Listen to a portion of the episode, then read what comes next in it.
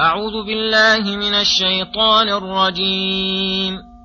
ولقد آتينا لقمان الحكمة أن اشكر لله، ومن يشكر فإنما يشكر لنفسه، ومن كفر فإن الله غني حميد. وإذ قال لقمان لابنه وهو يعظه يا بني لا تشرك بالله إن الشرك لظلم عظيم. ووصينا الإنسان بوالديه حملته أمه وهنا على وهن وفصاله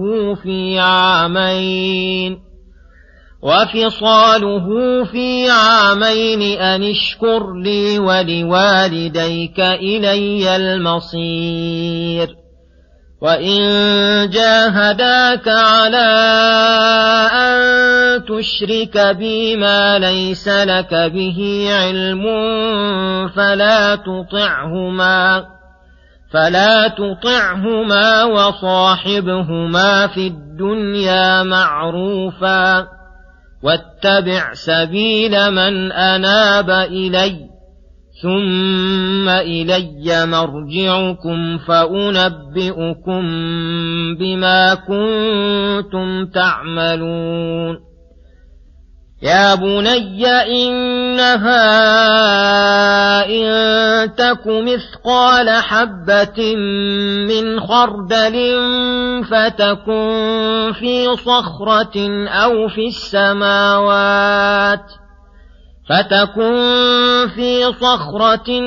في السماوات أو في الأرض يأت بها الله، إن الله لطيف خبير.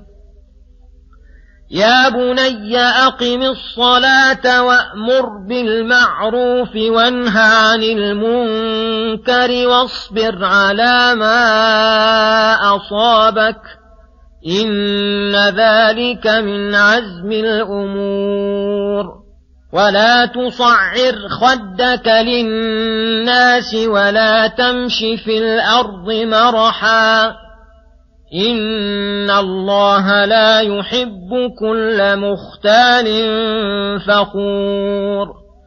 واقصد في مشيك واغضض من صوتك، إن أنكر الأصوات لصوت الحمير. بسم الله الرحمن الرحيم. السلام عليكم ورحمة الله وبركاته. يقول الله سبحانه: ولقد آتينا لقمان الحكمة أن اشكر لله، ومن يشكر فإنما يشكر نفسه، ومن كفر فإن الله غني حميد. يخبر تعالى عن امتنانه على عبده الفاضل لقمان بالحكمة، وهي العلم بالحق على وجهه وحكمته، فهي العلم بالأحكام ومعرفة ما فيها من الأسرار والإحكام. وقد يكون الإنسان عالما ولا يكون حكيما، وأما الحكمة فهي مستلزمة للعلم بل وللعمل، فلهذا فسرت الحكمة بالعلم النافع والعمل الصالح.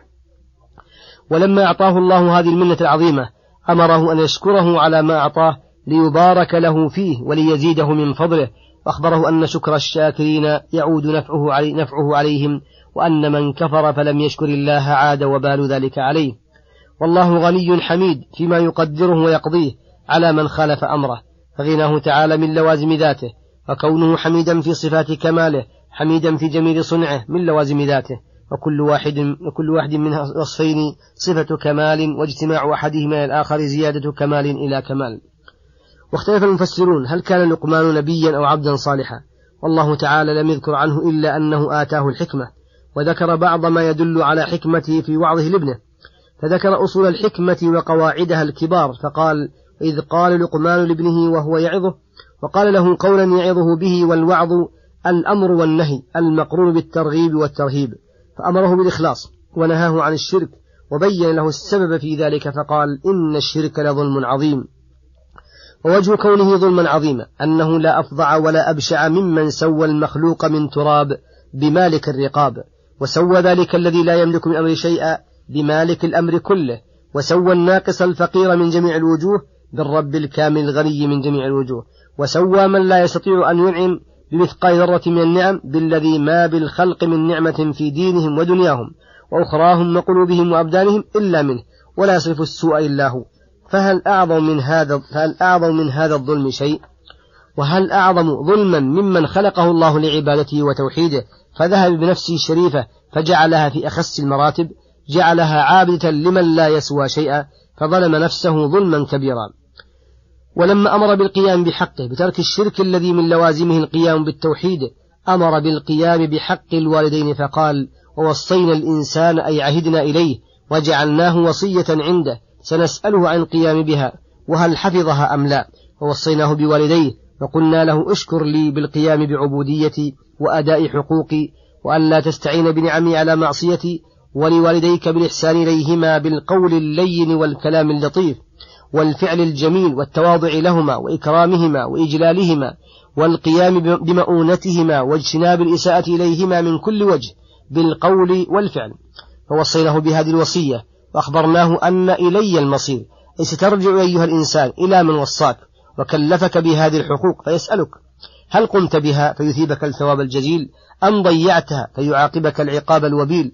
وذكر السبب الموجب لبر الوالدين في الأم فقال: حمات أمه وهنا على وهن، أي مشقة على مشقة، فلا تزال تلاقي المشاق من حين يكون نطفة من الوحم والمرض والضعف والثقل وتغير الحال، ثم وجع الولادة، ذلك الوجع الشديد، وفصاله في عامين، وهو ملازم لحضانة أمه وكفلتها ورضاعها. أفما يحسن بمن تحمل على ولده هذه الشدائد مع شدة الحب أن يؤكد على ولده ويوصى إليه بتمام الإحسان إليه؟ وإن جاهداك، أي اجتهد والداك، على أن تشرك به ما ليس لك به علم فلا تطعهما، ولا تظن أن هذا داخل بالإحسان إليهما، لأن حق الله مقدم على حق كل أحد، ولا طاعة لمخلوق في معصية الخالق. ولم يقل: وإن جاهداك على أن تشرك به ما ليس لك به علم فعقهما، بل قال: فلا تطعهما، أي في الشرك، وأما برهما فاستمر عليه. ولهذا قال: وصاحبهما في الدنيا معروفا، أي صحبة إحسان إليهما بالمعروف، وأما اتباعهما وهما بحالة الكفر والمعاصي فلا تتبعهما، واتبع سبيل من أناب إلي، وهم المؤمنون بالله وملائكته وكتبه ورسله المستسلمون ربهم المنيبون إليه، واتباع سبيلهم أن يسلك مسلكهم في الإنابة إلى الله التي هي انجذاب دواعي القلب وإرادته إلى الله، ثم يتبعها سعي البدن فيما يرضي الله ويقرب إليه. ثم إلي مرجعكم الطائع والعاصي والمنيب وغيره، فأنبئكم بما كنتم تعملون، فأجازيك على إيمانك وأجازيهما على كفرهما، ثم أجازي كل منكم بما صدر عنه من الخير والشر، فلا يخفى على الله من أعمالهم خافية. يا بني إنها إن تك مثقال حبة من خردل، التي أصغر الأشياء وأحقرها، فتكن في صخرة، أي في وسطها، أو في السماوات أو في الأرض، في أي جهة من جهاتهما يأتي بها الله سعة علمه وتمام خبرته وكمال قدرته. ولهذا قال: إن الله لطيف خبير، أي لطف في علمه وخبرته حتى اطلع على البواطن والأسرار وخفايا القفار والبحار. والمقصود من هذا الحث على مراقبة الله والعمل بطاعته مهما أمكن، والترهيب من عمل القبيح قل أو كثر. يا بني أقم الصلاة، حثه عليها وخصها لأن أكبر العبادات البدنية. وأمر بالمعروف وانهى عن المنكر، وذلك يستلزم العلم بالمعروف ليأمر به، والعلم بالمنكر لينهى عنه.